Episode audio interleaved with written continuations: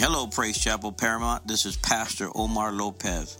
This past Easter Sunday, we continued our Erase series, and I talked about how God's mercy will erase so many different things in our lives. When we're ashamed, when we're angry, when we're afraid, these are emotions that really get us down. But God wants to erase those things out of our lives. And He wants to let us know that we live by His mercy. And His mercy is something we don't deserve. But He loves us so much that we can live and walk in that mercy. Well, again, we're just glad you tuned in this morning. Again, Resurrection Sunday. Jesus rose from the dead. And we're going to continue just ministering here this morning. I pray today that the Lord will touch your life and those that have tuned in. And again, we're glad if you're if you're new and you're tuning in for the first time, we welcome you. We're glad you've tuned in today. And we pray the Lord will minister to you.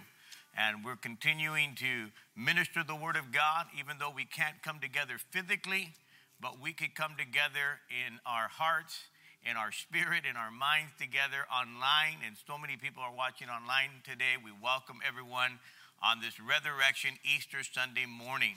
And so we're going to continue our series, and we're incorporating uh, this message because I think it, it, it, applies to our sermon series. We started a sermon series called Erase in the beginning of this month. And last week I talked about God erasing all of our rejection. And of course, despite all that's going on in our world today, we know that the resurrection of Jesus Christ erases a lot of things in our life. It erases our sins, it erases our past, it erases the condemnation, and of course, erases the rejection, and it erases our failures. And without a doubt, we're believing God that God's going to erase this virus. He's going to erase sickness from people today. And we're believing God to touch lives because the presence of the Holy Spirit is going to come in the hearts and lives of people. And we thank God that He restores our lives, He heals our lives, He does things in our hearts today that we couldn't do in ourselves. And so I want to talk about the resurrection of Jesus and how the resurrection of Jesus erased many things out of our lives this morning, and I'm going to show you why. Uh, one of the things that we do know that Jesus Christ was crucified 33 AD, and the reason why I say that is because back then, after he uh, rose again, the Bible says that there were only 120 gathered or 120 followers of Jesus, and then today, 2,000 years later, here we are, 2020 uh, there are over 2.3 billion people that are believers in Jesus Christ. In other words, uh, there are about 7.8 billion people on the earth, and 2.3 billion people are committed followers uh, of Jesus Christ. And so think about that. That's almost one out of every three people on the planet claim to be followers of Jesus Christ. And, and as we gather here today, many people say, well, it's unfortunate that uh, this is we're not going to celebrate uh, Easter Sunday. I'm telling you, because of this online and because of all that's happened, they said this is probably going to be the most participated Easter service uh, in the history of the world because so many are tuning in online. And again, this is going to be a celebration. And so when I think about how Jesus gathered 12 disciples and from those 12 disciples, they changed the world. What, what was the difference? Why were they able to change the world? Because of the resurrection. Uh, Easter Sunday is the Super Bowl of Sundays. I'm going to just tell you right now because Jesus rose again. And I want to share a little bit of the Easter story. And I want to get into this because I really want us to look at something today how the resurrection makes a difference in your life. It makes a difference in all of our lives. And I'm going to show you why out of the scripture here, out of Matthew chapter 28. And I'm going to read uh, briefly here the, the Easter story and the resurrection. And the Bible says here in Matthew chapter 28, verse 1 early on Sunday morning, thank God for Sunday morning, as the new day was dawning, Mary Magdalene and the other Mary went out to see the tomb. So Jesus was already buried, obviously, if not buried, but was in the tomb. And this is after this crucifixion, and he'd been in the tomb three days, and they went to go see him early in the morning. And suddenly there was an earthquake. Could you imagine that? When an angel moved the giant stone away from the opening of the tomb. In other words, these tombs were not in the ground, these tombs were tombs that you walked in. And the Bible says, uh, and they st- uh, and uh, the uh, the stone, or suddenly there was an earthquake. The angel moved the stone, and then he sat on the stone, and the angel's face, uh, the Bible says, shone like lightning, and his clothes were brilliant white. When the Roman soldiers or the Roman guards saw this, they were shook with fear and they fainted. So these Roman guards, these these guards that were so big and mighty at that time fell to the ground. Then the angel spoke to the women and said, Don't be afraid, fear not. I know you're looking for Jesus who was crucified, but he isn't here. Thank God he's not there anymore. He's been raised from the dead, just as he said it would happen. And so come and see for yourself. So he shows them the, the tomb that there's nobody in the tomb. So this angel has moved this giant stone out of the way. Jesus is now, the earthquake happened. Jesus is now risen from the dead. And then the angel said this to them Now go quickly and tell his followers that Jesus has been raised from the dead, that, that he's headed to Galilee. And that he will see all of you up, uh, see you all there. So the women ran quickly from the tomb. Of course, they were afraid, but they were also filled with joy. And they rushed to give the angel's message to the disciples. So the, the, uh, these women see this, this angel, they see an empty tomb, they find out that Jesus is risen from the dead, and so they're running to tell the rest of the disciples and share the message. But as they were going, guess what happens? They run into Jesus. And Jesus says, greeting to them, or in the modern day, good morning. And the Bible says the women came close to him. They fell at his feet and they began to worship him. And then Jesus said to them, Don't be afraid. Go tell my brothers to leave for Galilee, and they're going to see me there. What a powerful, powerful story. And I'm going to share why it's so powerful and why and how it relates to us. So, Father, right now, I pray for your anointing as I declare the word of God. I pray today that you'd open everyone's heart today Help us to focus. Help us to give you our 100% undivided attention, even though we're in our living room, wherever we may be right now. God, help us to focus on you for just a few moments.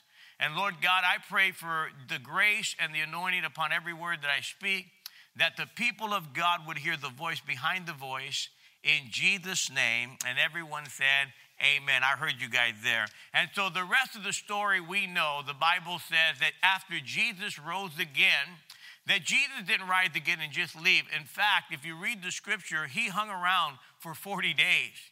In fact, the Bible says he was seen uh, by as many as 500 people, and there were different occasions where Jesus ate with the disciples. He had breakfast with the disciples. He, infect, uh, he affected the entire uh, uh, Jerusalem and during that time and, and impacted. And so, why is Jesus or why is Easter so important? See, Jesus claimed to be the Son of God. Jesus claimed to be the Messiah. Jesus claimed to be God Himself. And can I tell you, He proved it by rising again from the dead.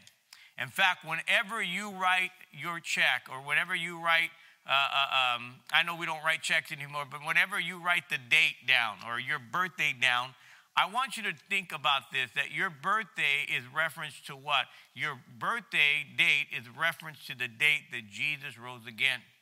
See, BC means before Christ, and AD uh, basically means Anno Domini, in other words, the year of our Lord.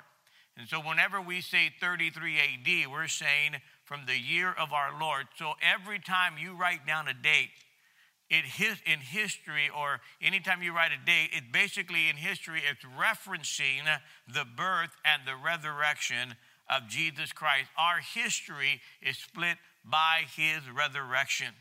Even the Bible says that when uh, Christ was uh, born and when Christ came to the temple after he was born, that Zechariah said these words, uh, uh and he prophesied these words out of Luke chapter 1, verse 78 A new day will dawn on us because our God is loving and merciful. Think about that. And I want to talk about how God erases things in our life because he is so merciful because of the resurrection of Jesus Christ. See, a lot of people don't understand mercy They have an under, a misunderstanding of mercy. They don't understand what mercy is. And I want to say to you that the resurrection of Jesus proved the mercy of God. And what is mercy? Mercy is undeserved forgiveness and unearned kindness. In other words, we didn't get what we deserved. He showed kindness, undeserved kindness, and undeserved forgiveness. And in fact, I want to just say this to you every time we breathe, every moment that we're alive, it's because the mercy of God. It is the gift of God. And there's three things you can write this down, and I believe it'll encourage you that because of the resurrection of Jesus and because of his mercy, it erases our shame. Okay, he takes away uh, us from, from being, uh, because many of us are deeply ashamed of things. He takes away our angry, our anger, and he takes away from us being afraid. So many of us this morning live with things that we're, we're ashamed of. We live with things that we're angry about. We live with things that, that make us afraid. And the mercy of God removed all of those things. That's what Easter is about.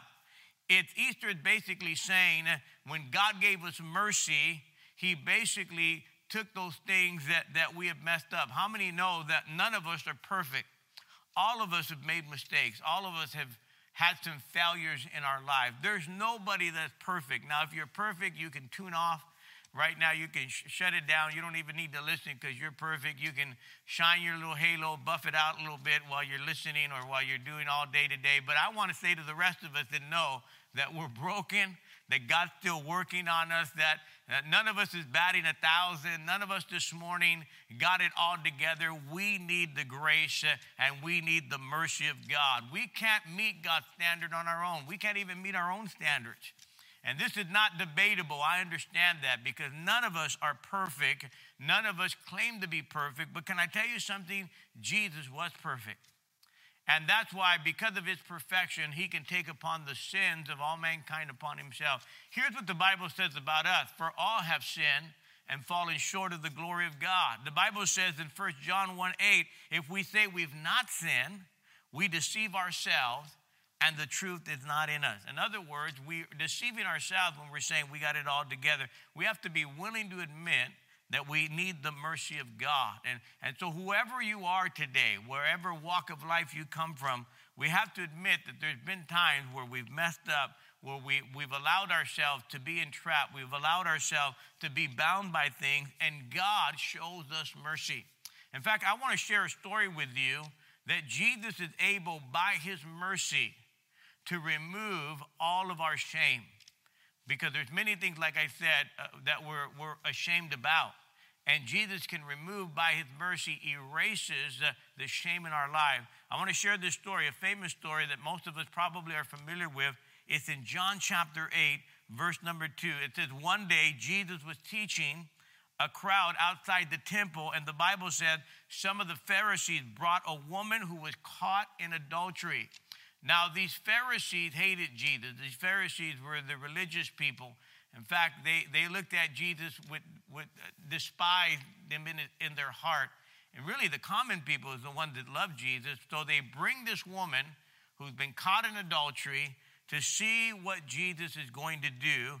And, and Jesus is teaching this large crowd, and these Pharisees bring this woman that's caught in adultery, adultery, and they put her on display in front of the crowd.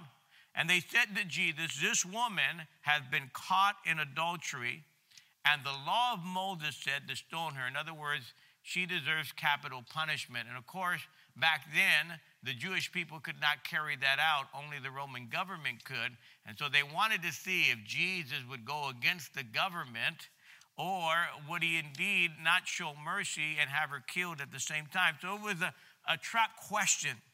And, and so they asked Jesus, What do you say? They were trying, the Bible says, to trap Jesus into saying something that they could use against him. See, they were conniving away so they can entrap him, they can catch him and trap him. And that's really what happens in our own life. We have been caught and trapped by a lot of things. And here's this woman, she's embarrassed, she's out, in, she's uh, filled with shame in front of everybody, and she's been caught in this shame and brought before Jesus, and they want to see what Jesus or what his reaction is. And I, just want to just say this to you, all of us this morning, have stumbled. All of us this morning have been caught in a trap. Maybe there's some things in our life this morning that have entrapped us. Maybe we've got some secret things going on in our life that have us bound that nobody knows about. And yet we want to see what will God do. And here's what Jesus does in verse number 8, verse 6. They were trying to trap Jesus into saying something, the Bible says, that would uh, that they could use against him. But what does Jesus do? I love this story. Jesus stooped down and started writing in the dirt with his finger, fingers. In other words, he was kind of doodling there in the dirt. He's writing something in the dirt, and they're accusing this woman, and it seems like Jesus is not even paying attention. The Bible said they kept demanding an answer. And finally, Jesus stood up, and what did he say? He says, Here's my answer, he says. If any one of you has never sinned, let him throw the first stone. Then he stooped down again and continued writing in the dirt. I mean, I love this scene, and many people speculate what did Jesus write down in that dirt? What was he writing in there? Many speculate maybe he was writing the Ten Commandments, and, and that got a hold, or maybe some of them were saying he was writing their sin that they had in their heart uh, and he was he knew what was in their heart and he was writing it out. He was writing their dirt in the dirt right? All of us have some dirt on us and he was writing their dirt in the dirt uh, and it, it could have been uh, we don't know exactly what he was writing but whatever he was writing the bible says this as he, he responded and said he that without sin cast the first stone and the Bible says uh, uh, that this woman is there. This is this whole scene. And the Bible says, from the oldest to the youngest, they begin to leave. Now, here's a couple of things that I want to say. Jesus treated this woman with, with dignity, he treated her with respect. He didn't go out there and say, Oh, yeah, I can't believe her. He didn't put her down. Basically, what he's doing is he's showing mercy in front of everybody. He's not responding in anger. In fact, he's protecting her dignity. And I believe as Christians today, if you're a believer, we need to treat people with dignity, regardless of their lifestyle, regardless uh, uh, of how they live. We may not agree with the way people live, but I want you to know we still need to treat people with dignity. People may have a different religion. Let's treat them with dignity. They may have a different political persuasion. Let's treat them with dignity. They may have a lifestyle that's gross in sin. We still treat them with, with dignity. This is what I want to say. And I want to challenge you, church, those of you listening. Jesus accepts everybody, but he doesn't approve of what everybody's doing. Okay, let me just say that. Jesus accepts everybody, but he doesn't endorse people's sin. He accepts you, but he doesn't endorse what you're doing. Jesus accepts us, uh, uh, but he doesn't endorse when we do wrong. But he does give us dignity and he gives us an opportunity to receive mercy. And this is exactly what Jesus does with this woman. He says this in verse 9.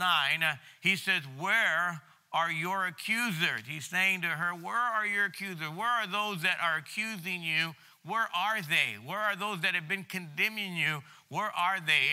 And this is the, this is the great thing I believe that mercy does. Mercy accepts people and lets them know that, you know, we accept you, we love you, and we believe that God's mercy can come on you and change your life. See, most churches, when you go to a church, what they want, what they require is you believe first, and then after you believe, you, you start behaving, and after behaving, you, you'll belong to the church. But I believe here in Praise Chapel this morning, you come in and you belong here.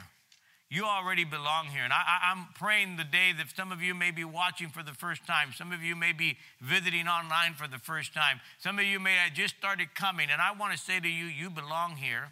And we pray that you're going to believe. And not only are you going to believe, but it's going to change your life and you're going to begin to behave the way God's called you to behave because the best life, my friend, I'm telling you, is living for God. I'm not talking about is perfect but I'm saying to you that when you have the power and the presence of God in your life, it changes everything. And so I want to say to you that, that, that Jesus was willing, again, Jesus was willing from the oldest to the youngest, the scripture says, uh, they begin to walk away after Jesus said to them, you know what? Those that, that have not sinned, or those that have never sinned, can cast the first stone. And here's what I want to say. Let me just add this to you. The older I get, and again, I'm not that old, but the older I get, the more aware that, that, I, that I recognize how much I'm not perfect and my life is not all that good. I think when you're young, you have so much pride that you think you got it all together. And you'll, you'll find for those of you that are getting older, you realize, you know what, man, I, I don't have it all together. When you're older, you, you tend to give people some slack because you know that life isn't what everybody thinks. You ever met a young person or even a college student that learned something from a professor and they go, ah, my professor said this, and they think they got it all together, and they realize later on in life everything the prof- professor said isn't true. Things, life doesn't really work out that way. And I believe this is exactly what Jesus was showing compassion, he was showing mercy. He was letting this woman know that, you know what, uh, I, I love you and I care about you. And the Bible says that Jesus stood up and quietly said to her, Where are your accusers? Is there no one left to condemn you? And she said this, No one, Lord. So notice what she said. She acknowledges them as Lord. And she said to Jesus, Neither, or Jesus said to her, Neither do I condemn you. Now listen what he said. I don't condemn you. I'm not tearing you down, but this is what he says after this. Now go on and leave your sinful ways. Go, basically, and sin no more. Stop living in sin. Stop continuing to live in sin. I don't, I don't condemn you, but don't keep living this way. You know better than this. It's basically what Jesus is saying. Go on and sin no more. I don't condemn you, but don't I don't condemn you, I don't condone you, basically. But what did he do? He didn't condemn her, he didn't condone her, but what did he do? He changed her life. How? Because he gave her mercy. That's what mercy does. Mercy reaches down into the depths of our heart, into the depths of our soul, and erases uh, our, the condemnation that the enemy tries to put on us. The condemnation that when we've messed up and we failed God, and all of us have, that you know what? God's not angry. God's not up there trying to uh, destroy us, but God wants to show us mercy as long as we turn to, uh, to Him. See, God's willing to forgive us and God's willing to free us. I love this because that's what the power, that's what mercy does. That's how He erases things in our life. He not only forgives us, but He frees us. There's a scripture out of Isaiah chapter 61, verse 1. And it says this I was sent to announce freedom. This is talking about Jesus to all who are held captive and forgiveness to all of those that have been in prison. He says, I've come to bring freedom. I come to bring forgiveness. I come to set the captive free, is what the scripture is saying. And I, am just not talking about uh, physical prison, I'm talking about even emotional prison. A lot, a lot of people today are living captive to their emotions. They've been imprisoned by their regret. They've been imprisoned by their resentment. They've been imprisoned by their envy. How many people do you know they're resentful uh, over what, uh, what, what others have and what things they have, and, and they're living uh, their life like, say, man, I'm resentful that, that I don't have what this person has, and or we get envious, or we begin to worry about so many things, or we're addicted to things. And Jesus came to set the captives free. And so that's what mercy does it, it, it takes away the condemnation and it gives us freedom and it gives us forgiveness. I like what Jesus said in John 12 47. Jesus said, I didn't come to condemn the world, but to save the world. So Jesus didn't come to the world to condemn it. He actually came to the world to show mercy and to save it. Now, understand this. Let me be very clear for those of you that may be listening right now. I'm not saying that there's not going to be a judgment day. Uh, let me be very clear there's going to be a judgment day. No doubt about it. All of us are going to stand before God one day. In fact, the Bible says in Hebrews 9 27, it is appointed unto man once to die, then one. Then what happens? Then the judgment of God. At the end of time, or at the end of your life, the Bible says, every human being is going to stand before God and give account for their life. And those of us that rejected his mercy, those of us that rejected his grace, God's not going to be your Savior that day. He's going to be your judge. But I want to say this to you God wants to be your Savior. He wants to show you more mercy than judgment. In fact, James chapter 1, verse 13 mercy triumphs over judgment. And so Jesus is looking to give you mercy, just like he was looking for this young lady or this lady that was caught in adultery. He was waiting to give her mercy more than judgment. People jump real quick to judgment, but Jesus or condemnation, but Jesus wants to show mercy first. Can I tell you something here at Praise Chapel? We want to show people mercy. And over and over, there are, there are hundreds of people in our church that God has shown mercy, that God has transformed their lives. And when you come, when we're able to open up this building, you're going to see the lives that God has changed. In fact, if you listen on, on Good Friday uh, to our message, we had three testimonies that were uh, three videotape testimonies of three people in our church that God showed mercy and God completely changed their life because God wants to heal and He wants to restore. And whenever we feel like, man, we can't make it, God wants you to know His mercy is there to help you. Let me read you a scripture out of Hebrews chapter 4, uh, verse number 15. It said, Jesus understands every weakness of ours. So I, I want to just say to you, all of us have some kind of weakness, and, and all of us know what our weaknesses are.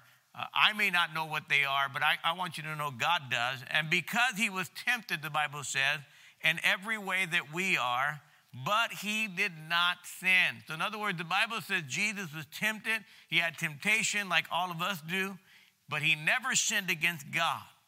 And then it says, So, whenever we are in need, we should come boldly before the throne of God's mercy, the Bible says, or his throne of mercy to receive grace in time of need. So we can go to the, the boldly before the mercy of God, before his throne of mercy to receive that strength, to receive that grace. God's not out to rebuke us, He's out to restore us. And here's the second thing I want to say, and, and hopefully I can get through all of these before our time is ended here. But the second thing I want to know, uh, want you, I want you to know is God's mercy in your life will uh, not only give us uh, uh, be able to restore us and take away things that we've been ashamed of, but He'll take away our anger. And I want to just tell you something about anger. And, and I want to give you a different uh, angle on anger because anger comes from fear and frustration. Anger, believe it or not, is a warning light that says you're afraid and you're frustrated. That's why we're angry. And what we need is God's mercy because many times when we don't have what we need or when we don't have what we think we need, we become frustrated and we become angry. And this is what I want to talk to you about because the fact is, all of us this morning, we're not going to have everything we need. In fact, it's not everything that you, it's not every greed that, that God meets today. I believe it's every need. But sometimes things that we think we need, we really don't need. In fact, I, I want to say this to you I believe God intentionally doesn't give us everything we need within ourselves. In other words, if we say, Well, I, I'm all I need, I don't need nobody else, I don't need God, I don't need people, and then we would never call out for God for help. And I believe we're created that way that we, we can't fulfill every need in our own life. That there's a need that only God can fulfill, and there's a need that only people can fulfill.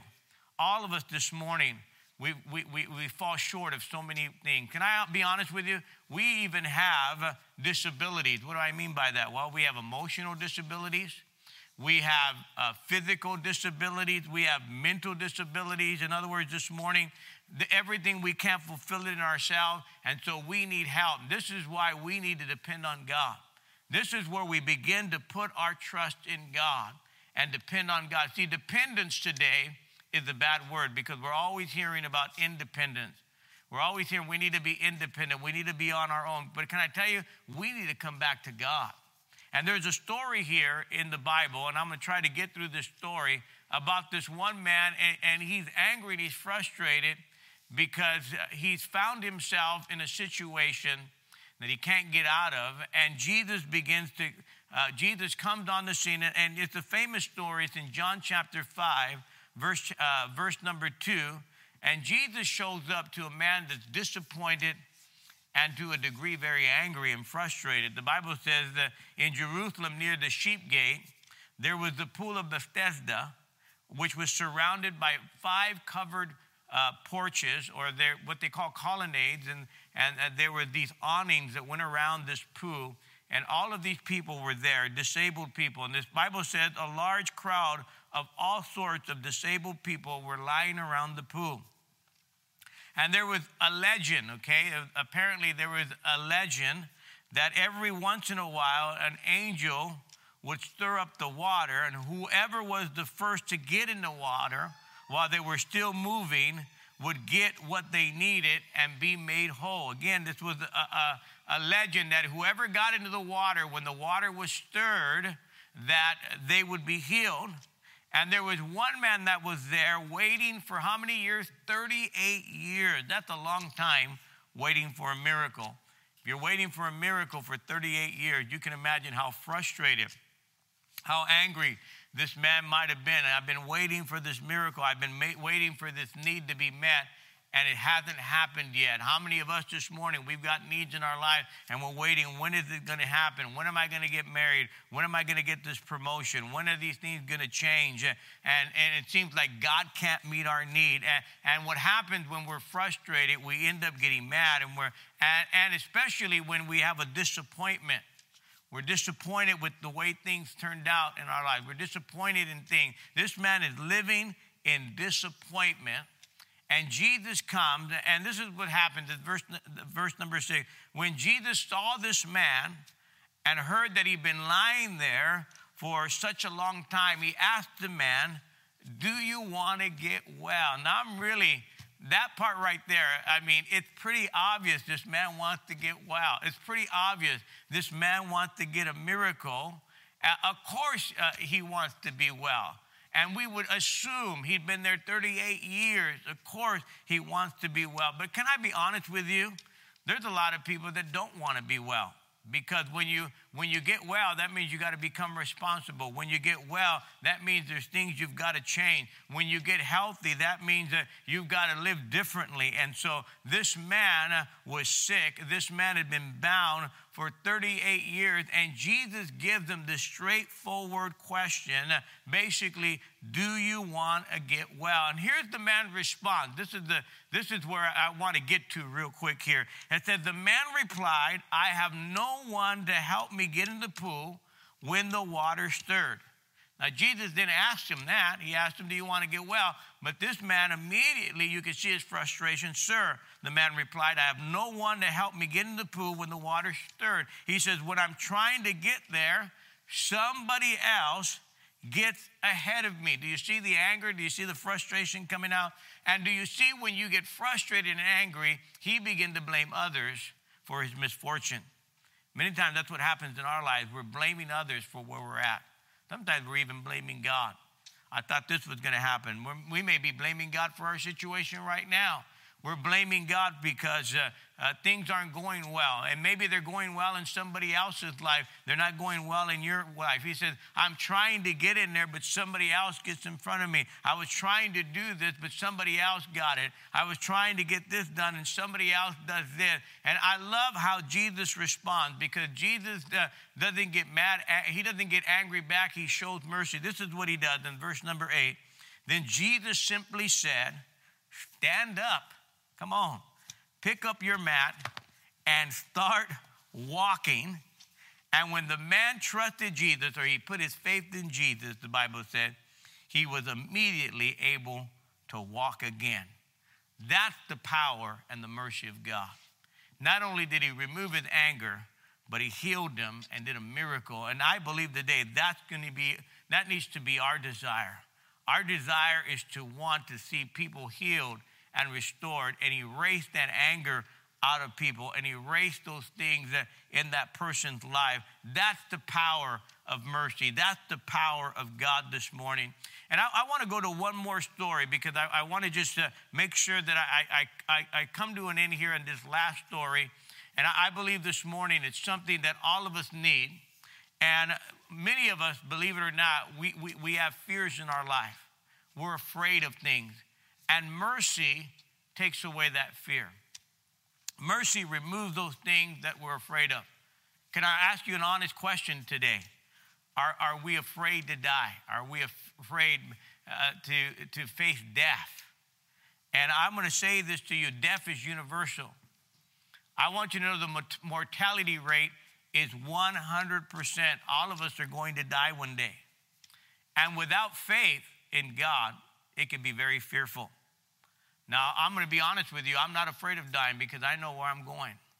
I have a confidence in the Lord that uh, the moment I die, I'm going to be in the presence of God.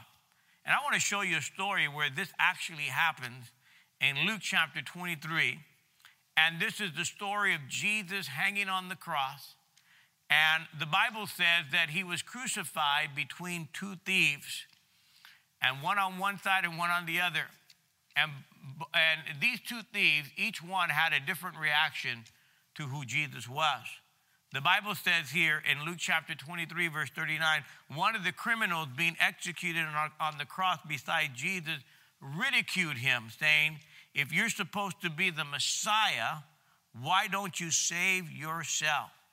So he's telling Jesus, uh, if you're really the Messiah, if you're really uh, here, uh, if you're really who you say you are, not only save yourself, but save us uh, at the same time. Now, here's the thing Jesus didn't come to save himself, he came to save all of us, right? But the second criminal, look at what it says, rebuked the other one and said, uh, He said, Man, don't you even fear God when you're dying? We deserve to die for the evil deeds, but this man hadn't done anything wrong. Now, we don't know the record of these criminals, but it was, apparently it was so bad that they were sentenced to die. Of course, Jesus was innocent, but this man recognizes the wrong that he's done and the wrong that the other one has done. And let me just say it in modern English. He was saying, dude, man, what, how foolish you are. Man, you're a fool. Don't you realize the situation that we're in right now, how serious this is? We're about to die in a matter of seconds or a matter of minutes here, and you're blaspheming the Son of God. How could you do this?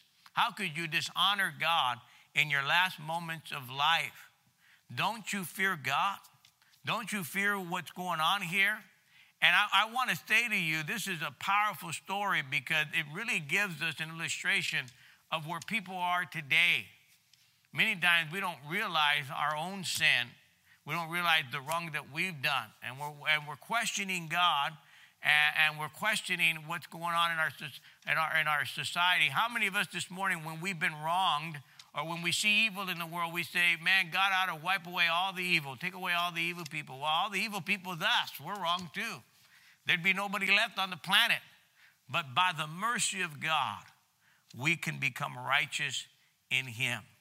See, the reality is this, everyone, everyone that's watching right now, all of us this morning are going to stand before God. We're going to give account for our lives. And I want you to know eternity starts after death. And so you need to know where you're going to go. Do you have the mercy of God? And I love this story, and I love what happens here. That this other criminal in verse, 40, verse 42 says to Jesus, Remember me when you come into your kingdom. And you know what Jesus replied? He said, I guarantee you that today you will be with me in paradise. Talk about a last minute mercy. This guy got right into heaven right at the last minute, God gave him mercy. Now, don't be dumb out there and say, well, that's what I'm going to do. I'm going to wait for the last minute and then I'm going to call God on God and He's going to give me mercy. Well, you don't know how you're going to die. You don't know if you're going to have enough time for that. You know, I'm not wishing anything bad to happen, but anything could happen. It could happen suddenly. You'll never have a chance. And so you don't want to live your life by chance and saying, well, I'll just call on God. You need to call on God where you have an opportunity right now. And, and when this man said, Remember me when you get into your kingdom, Jesus said, You're in. Now, I want to say this to you. I say, as long as, as soon as you call on the mercy of God with a heart of repentance, God hears you and God's grace and mercy will be shown on you. Typically, what we do many times when I pray with somebody and I lead them to the Lord, I give them a words to the prayer and, and I always make it clear it's not the prayer that saves you, it's not even the words of the prayer, it's the attitude of your heart. You know what saved this man? He only said two words, and he got saved that day, and he got the mercy of God. And everything was erased in his life at that moment. Two words, remember me. And Jesus said, That's it, that's good. Why? Because that man had already acknowledged his sin. He already acknowledged who Jesus was. It was he and in humility he said, "Remember me, just remember me, God. I, I've done wrong, and sometimes that's all it takes is remember me, God. I need you." It's the attitude of your heart, and your attitude of your heart really opens up uh, God's mercy over your life.